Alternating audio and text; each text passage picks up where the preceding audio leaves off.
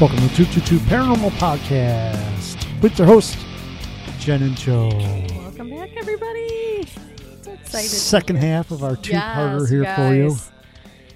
First half was amazing. We have a uh, local legend with us today, uh, Chris Tillman from Haunted Toledo. The interview was so interesting, and there's so much information. We had to make it a two-parter. Yes, so this is the second half. I hope you enjoy it. Uh, before you do, though, wherever you're listening to this, hit that subscribe button. It's sometimes called follow. Hit that button right now and leave us a five star rating. And now, let's get back into the interview with Christopher Tillman. And The- it would make sense because when they bulldozed that mound over, they would have pushed all the dirt that way. Right. And then wasn't there stories of like giant skeletons found? Yeah, there was down, Down by the um, Toledo Yacht Club. They found they found seven of them, I believe, down there, Wow. and they had the double rows of teeth. And it said right in the Toledo Gazette that the jawbones are big enough to put over a normal man's head. Damn. Yeah, they found some giants down by where the the uh, Toledo Yacht Club and the um, Coast Guard station is, and they also found some down in Maumee on an island, but I'm not sure which one. Hmm. I mean, this this part of the state is just filled with. Filled with the, the, you got the Great Black Swamp. Yep. You know that was the beginning. The Native Americans wouldn't go in there. They said it was cursed. Mm-hmm. Um, you know, then you have reports of giant skeletons, tons of hauntings. You know, you have um, what's the other? Um, oh shoot, I lost my train of thought. But anyways, you know, it's like this area is like the hotbed. Oh, you know, Native American, tons of Native American history. Like, like we were talking about earlier before we got on um, to record we were talking about you know one of the famous cases that um, the return ward case um, ohio's first serial killer and he which Chris lived- has a documentary Yeah, available yeah, check out. it out. Check, yeah. legends of the heartland shameless plug Thank you. but it, um, he lived on a road called Tremainsville, which is the road that I live off of, and that was a route that the Native Americans took um, to go to their gathering place or their meeting place at the harvest, which is the Hope Well, which still stands, but that leads right to the heart of where you know the Great Swamp was. Um, The mound downtown, mounds. Collingwood Arts Center, Bone House, Five Bijou, Points area. um, Yep. You know, Five it's like it's all connected. But we, we were talking about too, like, you know, every state has some type of haunting or legends or whatever. But it just seems like Ohio just has like this. It's almost like an, a, a battery for attracting everything. Right. We have Bigfoot stories. We have UFOs. We have hauntings. We have cryptids. We have elementals here in the park. What was the park that Caleb saw the elemental in? Oak Oak- openings. Oak openings. And you know, you talk about Tremainsville. Um, Excuse me. you talk about Tremainsville, and we were talking about how that was a ley line, and that's how the animals trail travel traveled. The animals traveled on that path, and then the Native Americans traveled on that path. Became a road. Um, became a one of the more pop, more popular roads. The one that you were mentioning about Return Ward about your documentary. That was one of the main roads he always went up and down. Yep. You know, so I I think it. I don't know how big ley lines actually are, how wide they are, but I think that was a ley line because it's the original path. You know, But also, don't you think that the land helps or, or holds the hauntings? Because, like, we're on limestone, right? It's all limestone around here. But we're also have a huge salt flat under from Cleveland all the way to Detroit. Right. Could be. I mean, I think that's. I tend to agree with that. That you, you could have a haunted building and knock it down, mm-hmm. and even if you let the ground just sit empty for a while, I think even if you build something else, it, and, and people that are in it, that energy attracts what's there, and I think, I think it's a total possibility that certain like salt, limestone, could hold on to the energy. It could, Quartz. if it goes dormant, it could still come back just based on Mm-hmm. if it was jump started by you know the the activity that's going on in the place. I mean, I don't I don't think it really ever goes anywhere. You know. And I think that, you know, like five points.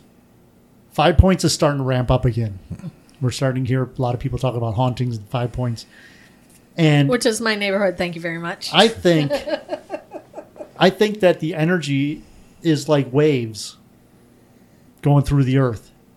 You know, like a like when you throw a, a pebble in the water and you see the waves go out Right. And they hit the shore and they bounce back. I think that's why certain locations ramp up at certain times. I think that energy is just waves and they're coming back because I was talking to someone else. He was asking me about ley lines, and that's when we started talking about Tremainsville and all that. He was asking me, Do you believe that where the ley lines connect are portals? And do they ramp up at certain times? And I said, well, that's my theory is it's because the energy waves are moving in and out. And that's why like five points is starting to heat back up because the wave is coming through again. I mean, that's just theory. Yeah, maybe. I, I mean, because because like when I when I think of like like the like stone tape that it could mm-hmm. be. That's where you get your psychic recordings, like door slams or people mm-hmm. screaming or something. And I, I think that human activity plays a lot into that. That it's what the energy we give off that could feed it, um, like emotional energy, could cause it to come back. Um, but I also think that like spirits, they can come and go when they want, Oh yeah, I think so. Too. and that it's possible that you know a, a house or a building or even an object would have some sort of sentimental attachment that they would return to it. I mean, because I think when like when you die, it's like you can go anywhere you want. You, you can go to other planets if you want, but you're probably not going to. You're probably going to hang out familiar. yeah, wh- where it's familiar. So that's probably what's going on here, and then maybe activity is what helps increase the activity. The human activity helps mm-hmm. increase the spiritual, and then maybe I'd hate to think that like a spirit can be like tied to limestone or whatever. I mean, that's why I think that's probably more residual. Or I think that the limestone or quartz or stuff like that, because of their vibrations, are a conduit where they can they Right. can use that to go through. And I also think that you know how we investigate certain locations and we see a little kid, or we see a spirit of someone that we know died in their 80s, but they look like they're 40 or that. Right. I think that spirits are fragmented, and the fragments that we see are just of that time in that location, or the fragment that made them the happiest. So Right. that's what they show to us. Yeah, it's po- yeah, totally mm-hmm. possible. And when you talk about portals, it's like it's you know there has to be a doorway somehow for them to go from their dimension to ours. There has to be a doorway. So maybe that the limestone does play into that, or or water, or any Sure, or any a yeah any type of elect- of high electrical activity. Um, yeah, I can see that. Yeah, and you you talk about like objects holding that energy. Well, not that they hold it, but that because the whole haunted object thing Yeah. to me is, I, I don't I don't see how a spirit would Or why a spirit would choose stay. to live in a doll or anything. Yeah. It just doesn't make sense to me. So I think like like a, your, a grandmother's necklace. Mhm. Maybe it was given to her by her mom, and it's got this sentimental value for her, her whole life. And then she passes, and the necklace goes to her granddaughter, and the granddaughter probably has the same reverence for the necklace that the grandmother did. And so when she's holding it, she can feel her grandmother. So maybe that's Yeah, so when I think of attachments to objects, that's that's kind of like and like if you're holding it and you're talking to your grandmother and maybe you feel like she's in the room with you or whatever, you know, that type I of thing. I think going back to the fragmentation thing is I think there's probably a little fragment of her still in that object, and you feel that energy. Or maybe they come It's- around it's because like psychometry. you are, you are, you know, holding that and and talking to the spirit. Right. You know, It's like an anchor for them. Yeah. But I mean, when you were saying that, it reminded me of the Toledo Police Museum.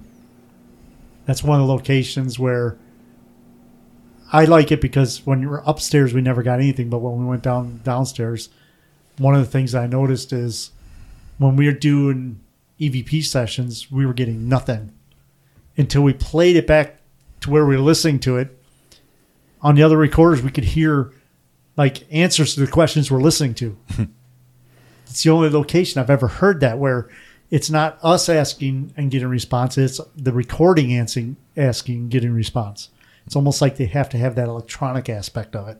Oh, I think a lot of the spirits that were at the Toledo Police Museum weren't police officers. I think they were spirits from the hospital hmm. across the street and the murder victims that were found in the park. So, Right. you know, if people are listening or new to the the podcast, this particular park in um, Prohibition time was the dumping grounds for the mob's, you know, hits.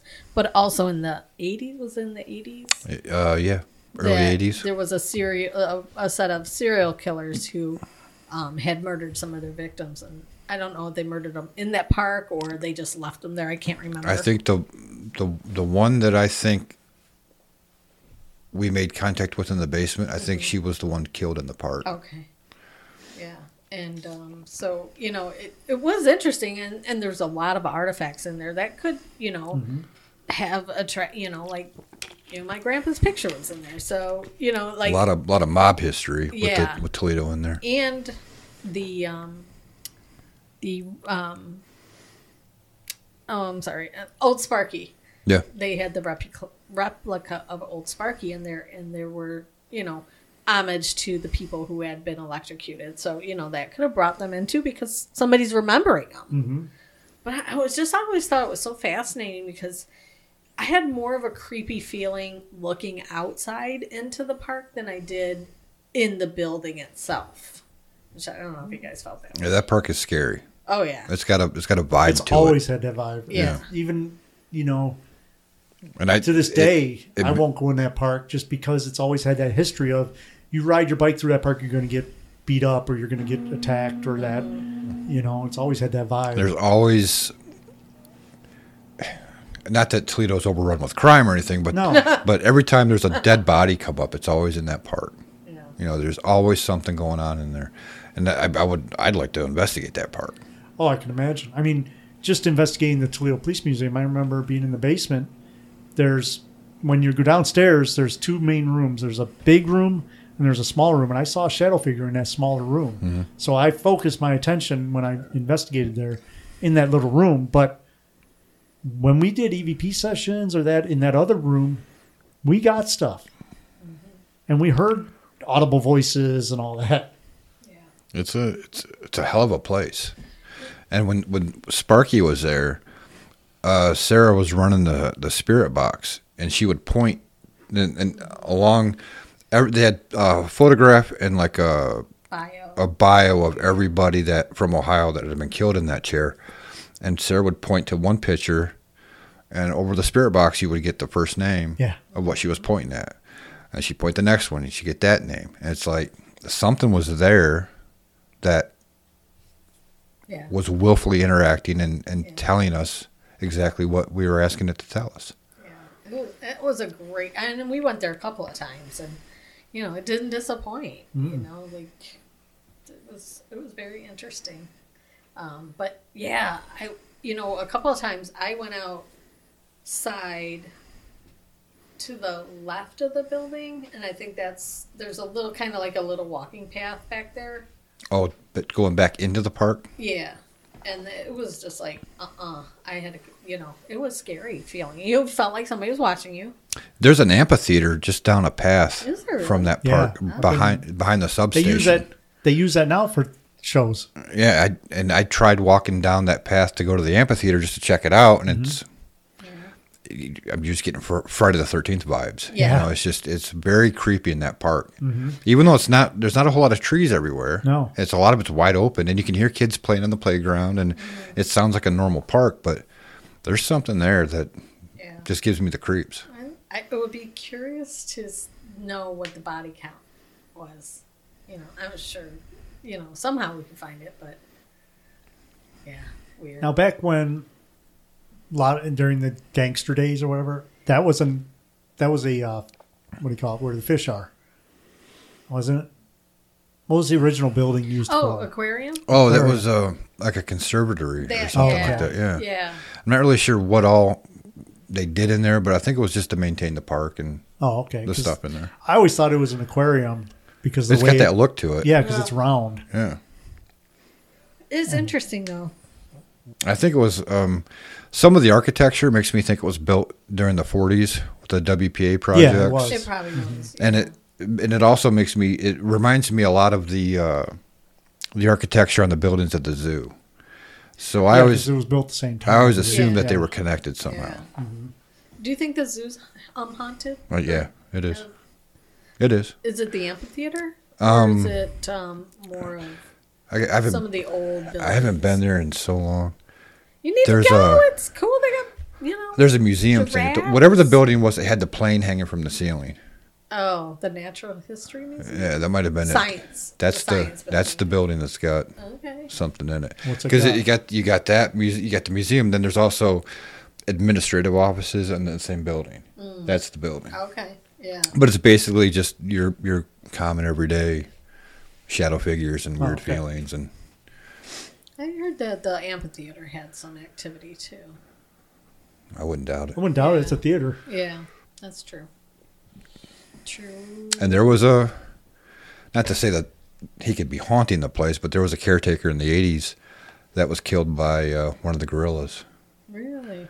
Oh, I He got the remember got the crap kicked out of him. Oh, gosh. So My dad. And there's a story too of somebody sneaking in to where the bears were, to one of the bear pens or something, and got killed.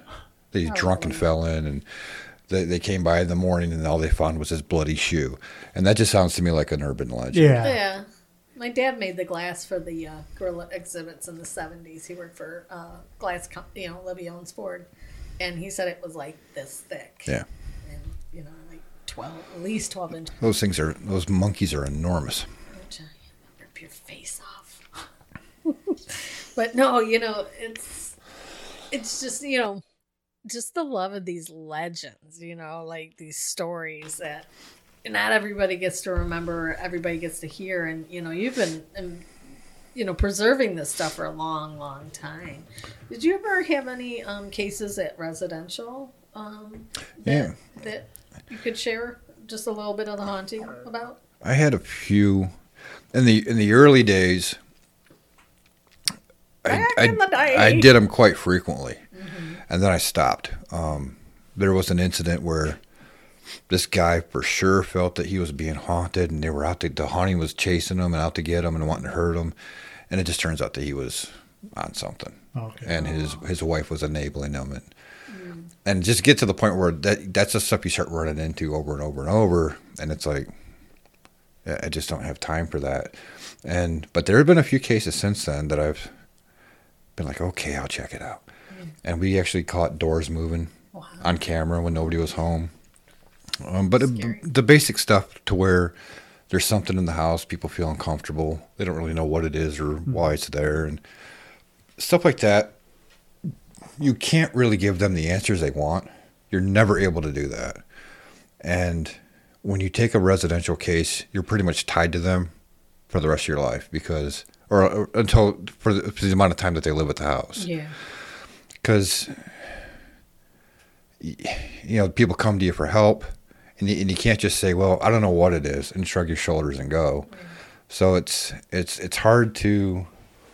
You just can't give people the answers they want. Yeah. And, And- and you can't get them in in going there for two hours. Right. You could spend a year. And you can't even guarantee you can get rid of it. Yeah.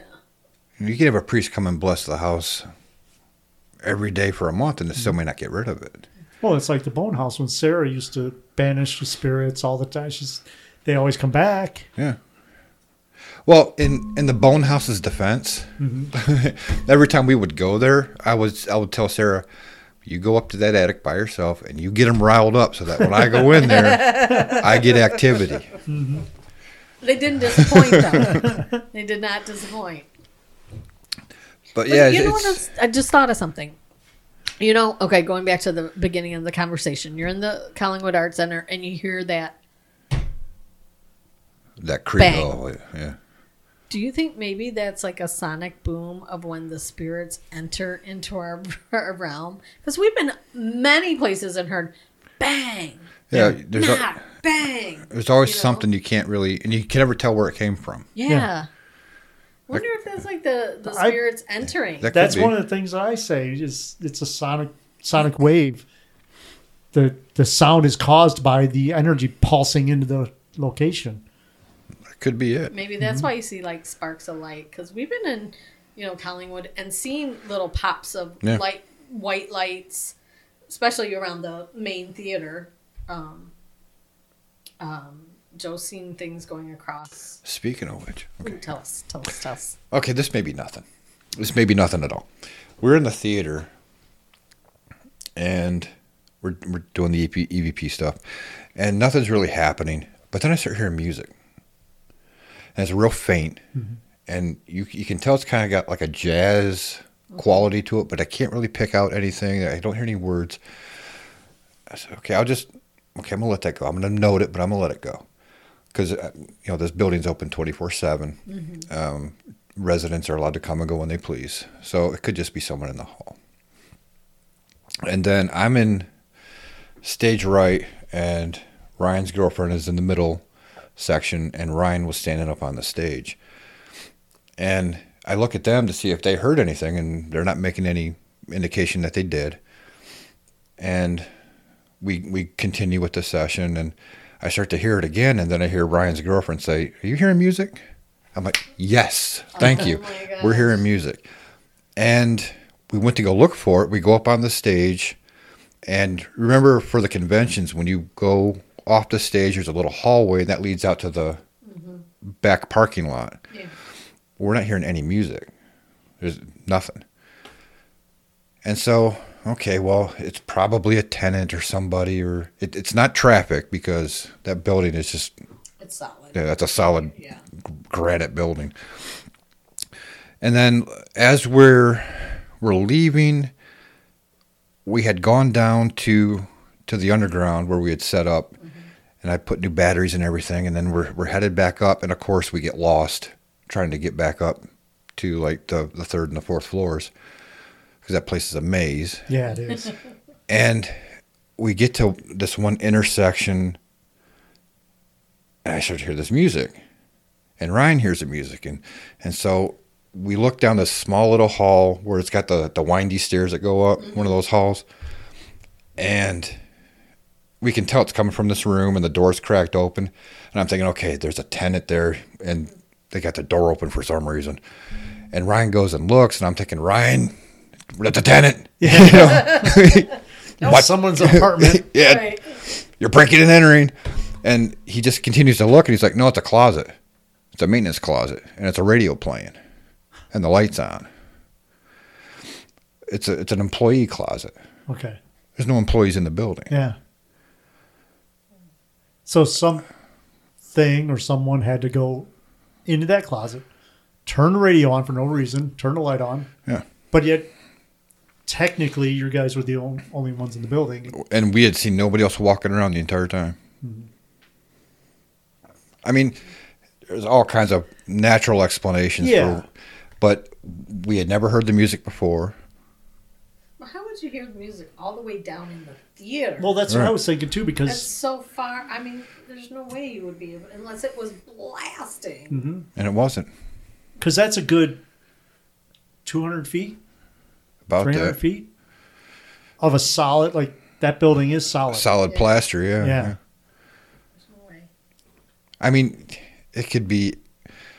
I wouldn't call it evidence, hmm but I would just say it's like, Interesting. what the hell's going on? You know, especially since, I mean, even Daryl and his friend were there with us that night, but we didn't even run into them. The place is so big, you could have 20 people investigating, you wouldn't run into each other. Right. I did have um, a couple weird things on the stage. One time I smelled peanut butter. and there's like no people, you know, there's no food in that place. And then I smelled coffee, super super strong, and there was nobody, you know, drinking coffee like Joe and I. We don't drink coffee. Um, smelled coffee, and there was I smelled cigarette one time. But you know, I mean, there was nobody around that was like smoking Right. or went out to smoke and came back. So interesting though, because you know, like And the- stuff you just wouldn't normally smell, like peanut butter. Why would you smell peanut butter Mm-hmm. on stage? Well, it's known. Um, you've you've mentioned many times on the show where that building, the nuns would eat their breakfast on stage, which I always thought was weird because I know there was a kitchen downstairs, Yeah, and then there's a big area which is now like a tiny uh, mini theater, if you want to call it. I wonder why they didn't use even that, or where the kitchen connects to the other half of the building, where the theater is downstairs underneath the theater. Wonder why they never used that as an eating area. They Maybe it was ate on stage. there. You know, That's possible. But the nuns, you know, there's so many stories of when they would be doing plays or practices, there would be a nun sitting up in the in the balcony area. But you know what? Since we've gone there lately, someone, you know, There- they said that that's the chair where the nun sat. Somebody put a skeleton in that chair. Yeah, there's a, and they put a man uh, a nun's yeah, Oh, really? Yeah. I didn't like that. But when you're look when you're on the stage looking at the audience, we saw it was up in the upper right, Yeah. And I think most of the stories of the Phantom Nun are in the upper left. Okay. yeah. And I, I I have pretty I think I have what was the actual seat number she sat in, but then Lexi told me that those seats don't exist anymore. They got rid of them mm. when one of the theaters in town closed down. Mm-hmm. I think the one on Monroe Street. They donated all their movie theater seats to Collingwood, and they oh, they changed. So if they still have those old chairs, they're probably in storage in the basement or something. Or that across the parking lot, the Yeah. original chapel, it was um, used for storage for the children's theater. Yeah. and the children's theater moved out and they're cleaning that original chapel out so we'll be able to investigate that other building Oh, cool. yeah. and for the listener the Collingwood Arts Center was going to be a cloistered building where they had built fif- they were going to build 15 buildings in a what three-sided square and they didn't build most of them the main building the main auditorium's there the powerhouse across the parking lot is there and then next to that is the original chapel which they used for storage and now they're opening that up and they're going to open it up to paranormal investigations Cool. yeah. I think we should be the first team let in. i think so yeah It's a hell of a building. it is Yeah, that's very interesting. We've had a lot of activity that happened to us there I've had the wall pushed over on me and grizz and it they actually knocked me and grizz on the floor um, I know our listeners heard that story many times but that morning it happened to a different team Yeah. Same thing. Same thing. I don't know. It's it's it is you know like one of those places that we always talk about and we always go to. You know, probably get there what three four times a year, Mhm. But it never disappoints. There's always something that you see or experience or capture on tape. yeah Check out our YouTube channel. but um, So I know I mentioned about like downtown and the Indian Mound and all that, but I it's not really close to downtown, but you had a chance to investigate the hospital that was tore, tore down. Yeah. Did you get any activity at that? It's what was it? I forget the River, Riverside Hospital. Uh, okay. Yep. Which is down the river almost close to it's about halfway between downtown and where the Toledo Yacht Club is. Yeah. That was. We were lucky enough to get two days in there, which probably still wasn't enough time. Yeah. Um, some of the activity that they that they got was in the the old psychiatric ward, right by the, where the rubber room was. Okay. Um, Sarah got EVPs there, and she got she visually saw shadow figures in that part of the ward. Um, I kind of. The problem with me when I go to buildings like that is I forget why I'm there, Yeah. and I just start wandering and looking at stuff Yeah. and exploring. so I think most of the night I was getting lost in the dark. And the, the in the I had never been in this hospital before, so I didn't know the layout. But in the emergency room, and then you have like a cafeteria over there. I'm trying to find my way out, and they had the construction crews for the demolition. They had painted the arrows, and a different colored arrow meant a different thing, and everything. And I think the red arrows meant this is the way to the exit. So I'm following these red arrows, and I realize I'm going in a circle for the last ten minutes, and it's pitch black. Um, but yeah, Sarah experienced in the psychiatric ward and shadow figures and EVPs and very strong presence. Um, and it wasn't like a like a coherent presence. It's almost as if somebody was mentally ill and died up there. Um, I was in the emergency room by myself for a little bit and I went lights out, total darkness. And I'm standing behind, I'm standing at the nurse's station, and I got the old monitors behind me and everything. And as soon as I turned out all the lights, and I even covered up the viewfinder on the camera, so everything was nice and dark, and it felt like there was a movement, like like the like the emergency room was open and taking patients and there was activity going. It just it was the weirdest damn thing I've ever mm-hmm. experienced. I can imagine. And it's not like I was actually hearing it with my ears, but it was just like you just get the sensation that there's a, a flurry of activity going on around you. Mm-hmm. And I take the the cloth off the viewfinder and I'm kind of looking around and there's nothing there, of course. And I put the cloth back on it and I wait a little bit and then it just starts up again. And one of the things about this place was that um, the roof is a, one of the old rubber roofs on one side of the building. Then it's got like asphalt or whatever that tar Yeah. type stuff is on the other side. And this was, I think, June we were in there. And it was still draining all the snow from the winter from floor to floor to floor, just dripping from, you know. So there was like puddles everywhere.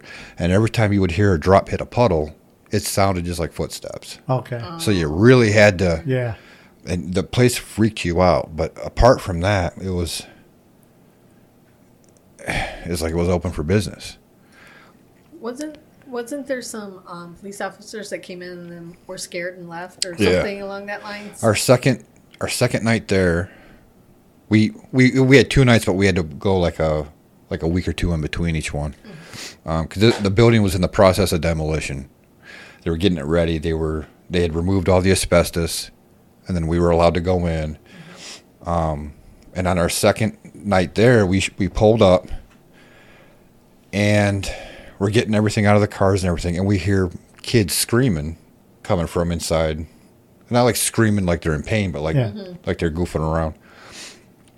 And a lot of the windows are blown out and they're wide open. And so we figured there was somebody in there. So we called the police, have them come on down, do a. I mean, they couldn't do a sweep of the entire building. It was just too damn big. But they walked in there, and they they couldn't find nobody. And two of the officers, when they heard why we were there, they didn't even bother going inside. they just got in their cars and left. oh my gosh! The other two that went inside, uh, Sarah gave them like the grand tour of the whole building, told them about the stories and everything. And I remember me and Annie were, we had been outside, we had a cigarette, and then we went in. We're gonna go meet up with them. We just had to find them first, Yeah. and we couldn't find them. And then we just turned this corner, and there they are. And the cop was like, "That's a good way to get shot, man." Oh god! Surprise! I mean, Yeah. that place was so cool. I just wish we had more time to be in there. Yeah. That's the problem is, you know, like like when I go to a place, I pay to play. I don't get the opportunity to go in for night after night after night. And really, I mean, especially a hospital, you got to have the time. Got to have the time to go through and really do good investigation because you can't just like investigate a half hour in this location and move down the hall to this other. Yeah. You know, you have to spend time in there because Hospitals are so haunted though. Like I know. activity happens the moment like when we went to St. Joseph. It happened the moment we stepped Yeah. in. I was in St. Joseph at the um, intensive care in the um, it's it was set up like a square. You had the nurses station in the middle, and then you had like hallways going off, but they were rooms, so that when you're at the nurses station, you could see every room. Right, like a spoke. So we were in there, and I kept looking at the door, and I kept seeing flashlight light hitting the door, and I could see light coming through the door window, and I was like, "Oh, somebody's coming down the hall," because we were there with probably twenty people. Well, probably about sixteen people, Yeah, it wasn't. It wasn't and I'm like, "Oh, there's another group coming down the the hall," and I'm seeing the light through the window in the door, and I'm waiting, and no one showed up, and I'm like, "Okay, this is weird. No one's." So I turned my light on the door, and it was a solid door, no window in it. Wow. So I was seeing light. At, you know, imagine looking at a door that has glass in it and seeing a flashlight as if somebody's walking, swinging the flashlight. Right. That's what I saw. And I turned my light on, and it was a solid wood door, and no window. And I'm like, crap. I mean that. We wish you would have been able to go to St. Joseph's. That place was amazing God, it was so good. we had all kinds of activity. We had, um, we actually have an EVP of a baby crying. We, I know it was me, um, Dane, Don Danger, um, what's his last name? Don Collins. Yeah. Collins. It was me and him, and then Naomi, the girl that walked us around, and we were up in the psych ward, I think it was. And I'm like doing the thing, you know, knock on, you know, knock on something so we can hear you. And there was knocking, and I'm like, okay, someone is messing with us. You know, somebody's following us, making acting like that. But I'm sitting there like, make a knock on this heater right here, and sure enough, Damn. you heard this tap tap tap tap. I'm like, okay. Damn. Hospitals, crazy, crazy amount of energy. hmm Oh, and so many stories. Yeah, All kinds of stories. Yeah. Everything you can think of too. yeah. Any emotion you can imagine happens in hospitals. Yep. I mean, that's why when we were doing the Toledo Police Museum, there's the hospital right across the street, and I, I was in the basement going, if anybody's in the, if anybody's spirits want to come over, floodgate. come on over. You know, And they did. I I think whatever's in that basement of the museum is probably scared and running from something. Because we kept getting like female voices like asking for help, yeah. but it's like, it, it, you know, how do you help? How do I help you? You know, and they just they never came back. Mm-hmm. They just always said help and help. Kind of sounds residual though. It could be. You know, if they can't communicate how they need help, it might just be maybe that woman that was murdered in the park. Mm-hmm. yeah. and How do you do that when you go to a location and you hear over your recorders that people help me, help me? You know, even if it's a kid or whatever. Like you said, how can you help them? Right. There's, there's no. I mean, granted, you can tell them to go to the light or stuff like that, or get a priest in there and bless or something. But really, But I think like even going to the light, I think would be more of an instinct. You know. yeah, But- Like I think if they if if they're not in the light or whatever or Yeah. crossed over, it's because they didn't want to. Mhm. You know. yeah, because people say, "Oh, they're trapped." Well, I don't believe that at all. Right. And we were, we had a guest on a few weeks ago that brought up a good point about kids. How cruel would that be if there was a kid that was trapped in a location, Right. living that that moment for eternity? You know. You know, I was thinking about this the other night. Um,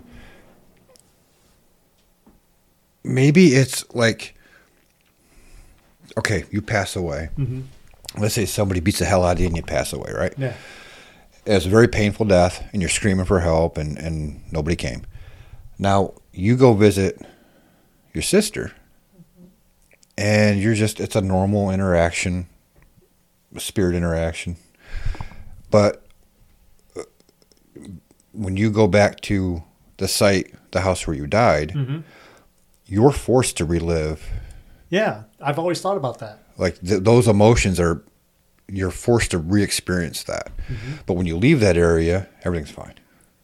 It happens with the living too. Yeah. You know, like kind of like a PTSD for spirits. yeah. Yeah.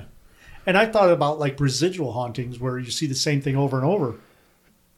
How is that spirit living that over and over? Are they going like the um, stories of like up in Sault Ste. Marie, they see the lady walking down the street.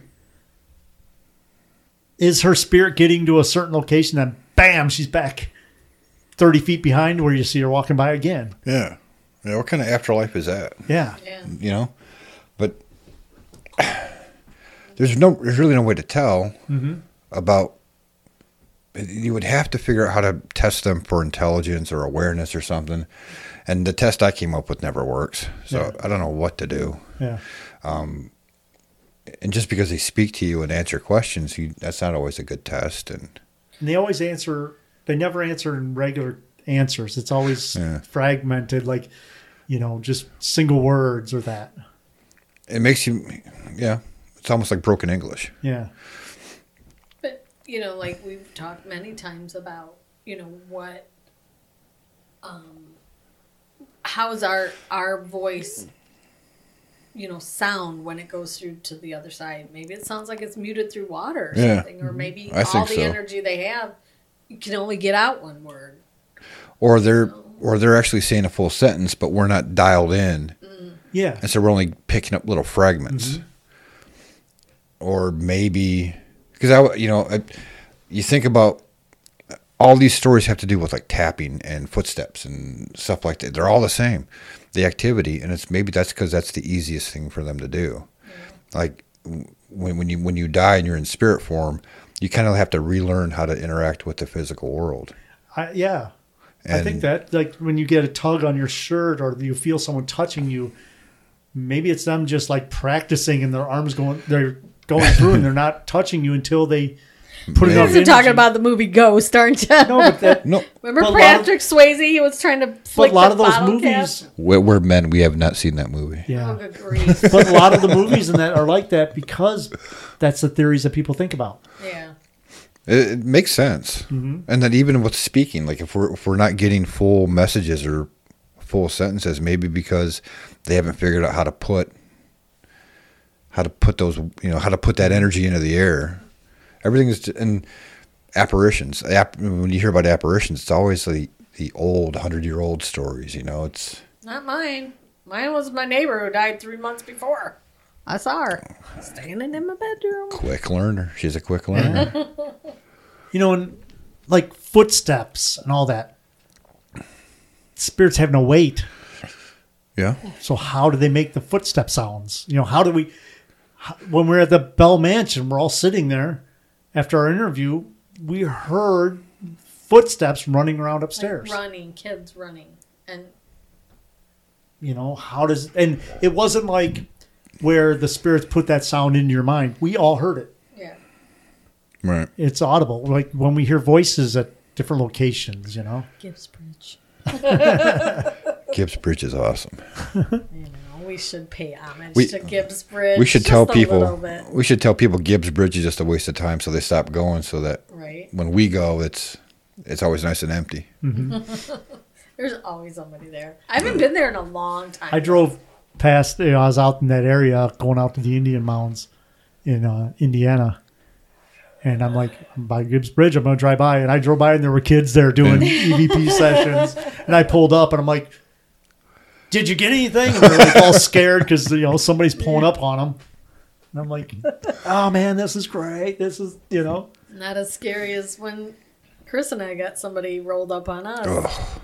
The living is scarier than the dead. Yeah, This was the, probably the scariest especially at encounter Gibbs I've Bridge. ever had with a human being in my life. And the, if, for the listener, the Gibbs Bridge is a bridge outside Toledo that Chris did a series on, a documentary on, um, that has all these legends, but you can't prove any of them. But yet, you go there and you get activity. Jen had heard it on RVP. I'm I'm down below the bridge, and there's all kinds of dead animals under the bridge, hmm.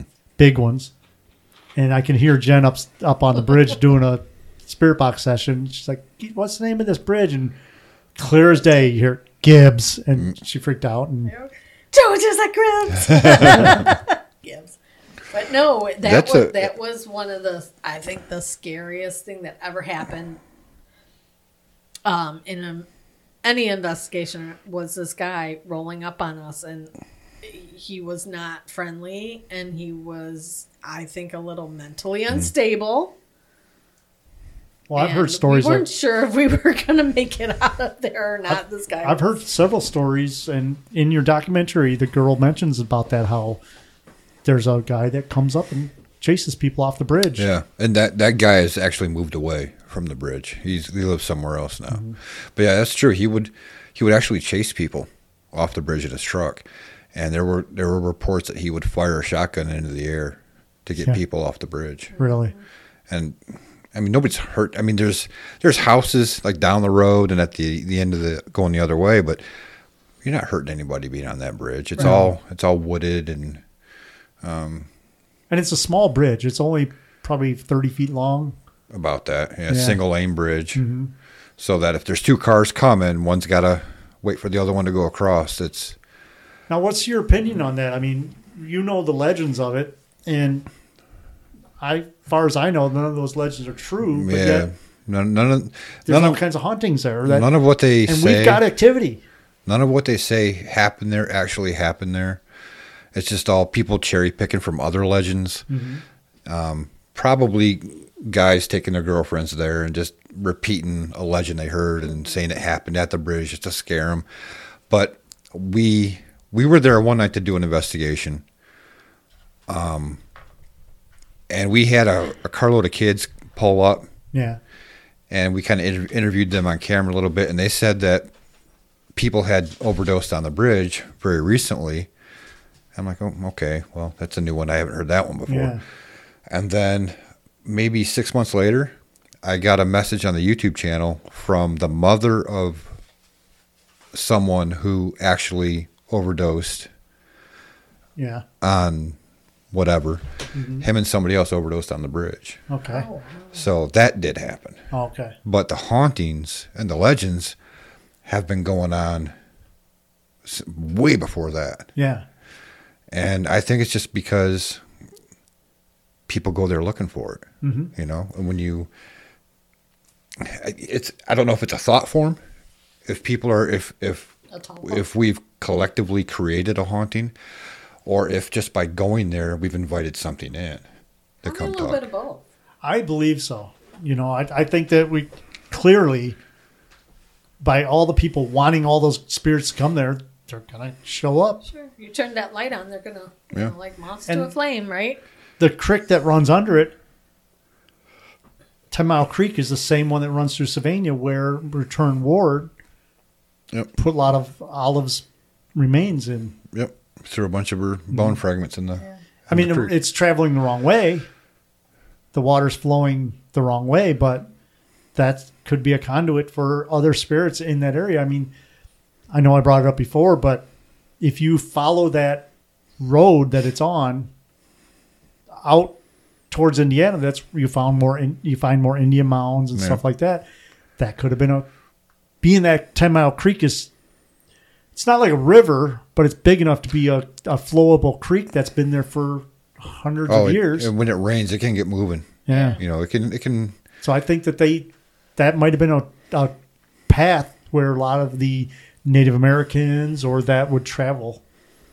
And if you 'cause if you look at the water source, right? Mm-hmm. yeah, oh yeah, for just survival, you Yeah. got to stay near water. Oh, but if you if you look at um, spirit energy as being electrical mm-hmm. or somehow related to electrical, then you know waters, creeks, streams would be would be seen as kind of a circuit. Yeah. Um, road roads could be seen as a kind of circuit. So, I mean, there's so many different theories, and you just, you just never know which one's going to be true and which one's going to be, you know, dubious. Yeah. Yeah. So it's just fun to explore. It It is, is, though. yeah. It is a really unique place. Especially, you know, I think the amount of people that have gone out there, I'm sure there's people who have done some kind of Oh yeah, Oh, you can tell by the, graf- by the, or whatever. the graffiti gives it away. yeah. yeah, for sure. there's more graffiti on that bridge than I've ever seen. I mean, on the the road deck, on the sides, underneath, the whole bridge is multicolored because of all the graffiti. Yeah. And every time they paint it, they give it a fresh coat of paint, Yeah. and within a day, mm-hmm. kids are out there just Or adults. Yeah. yeah. I may have spray painted someone's name on that bridge.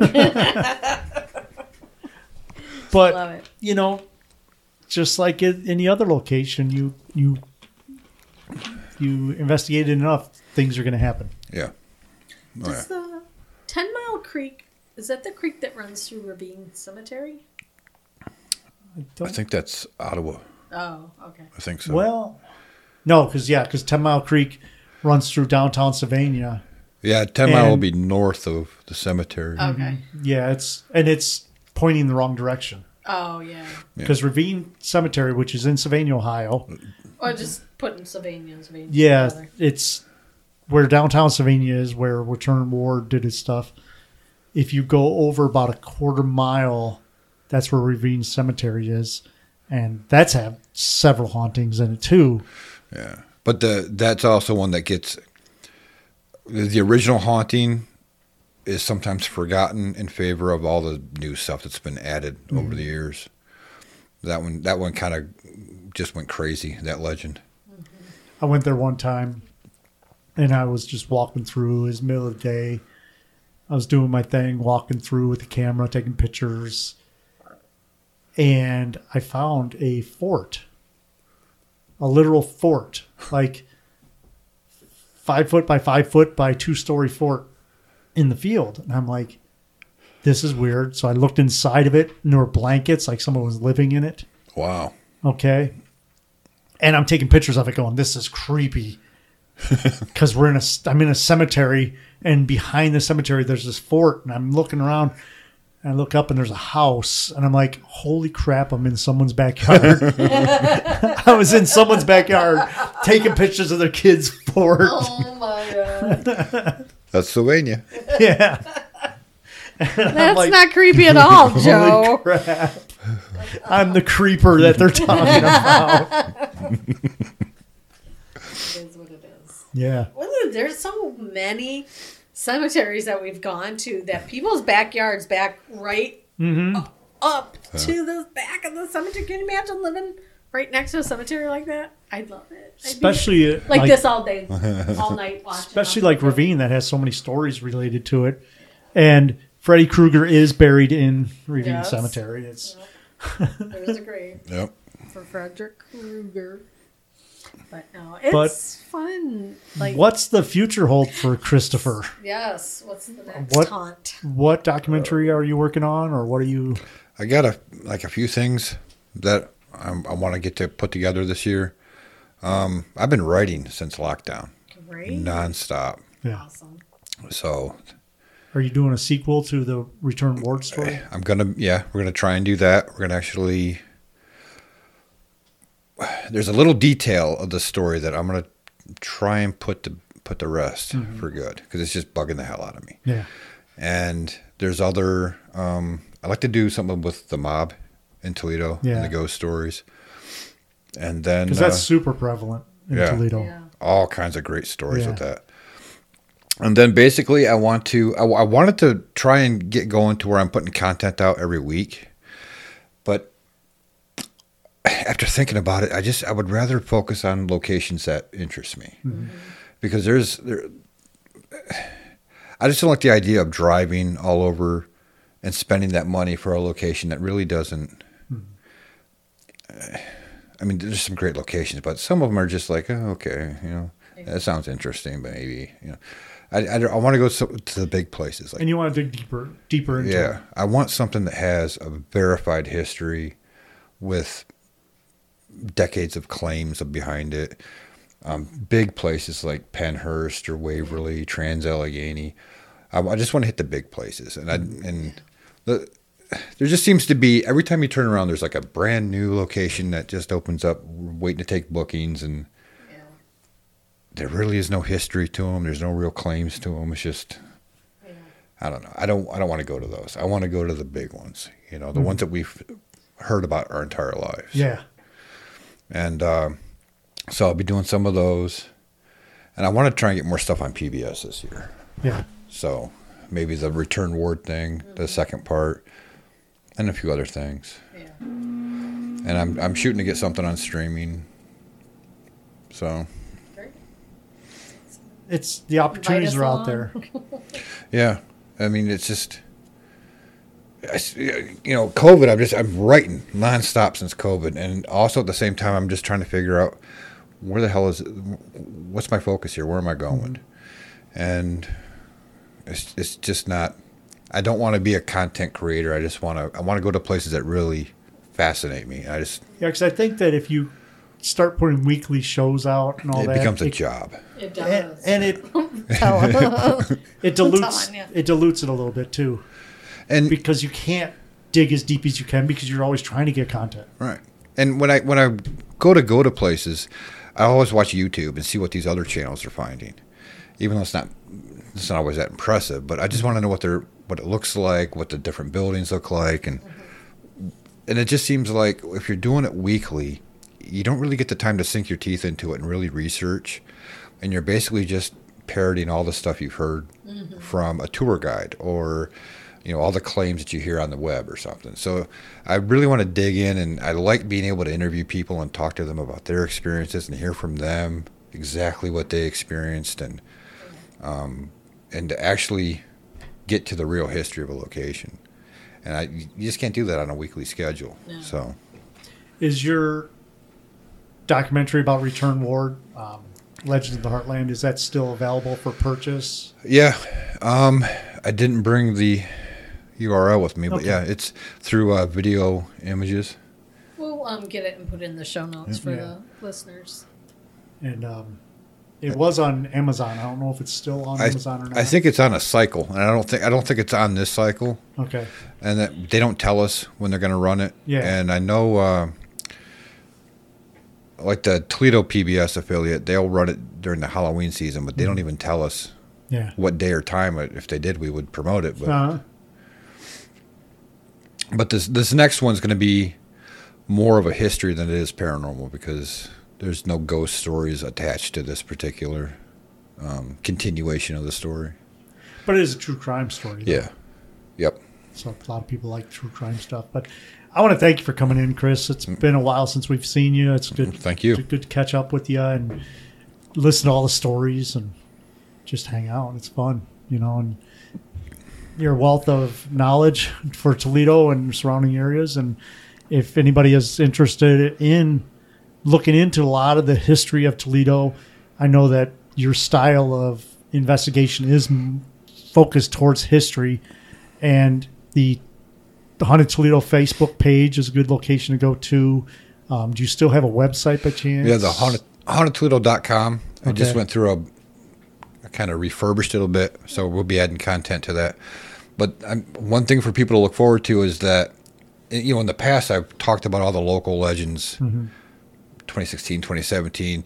Uh, They can search the site and read those, but I'm also going to put out updated Okay. posts because a lot of people, they, they, I, I think, I'm getting the feeling that people are just hungry for that Yeah. Yeah. and and so it's time to kind of blow the dust off the old stories and I know when I'm cruising YouTube, I it'll your videos will pop up on YouTube a lot, the two minute tales and stuff like that, and that's really cool because it's things that we haven't seen in a long time, and they pop up. So YouTube, uh, Facebook's a good one, and your Haunted Toledo website is a good one to get to. And listener, I want to thank you for tuning in this week. Um, like we always say, please get up there on our website. We do have things available. We do have our Patreon page going. I'll put a link in the show notes for that. Jen will put a link in the show notes for everything that Chris has done. And uh, anything else, Jen, that you want to mention?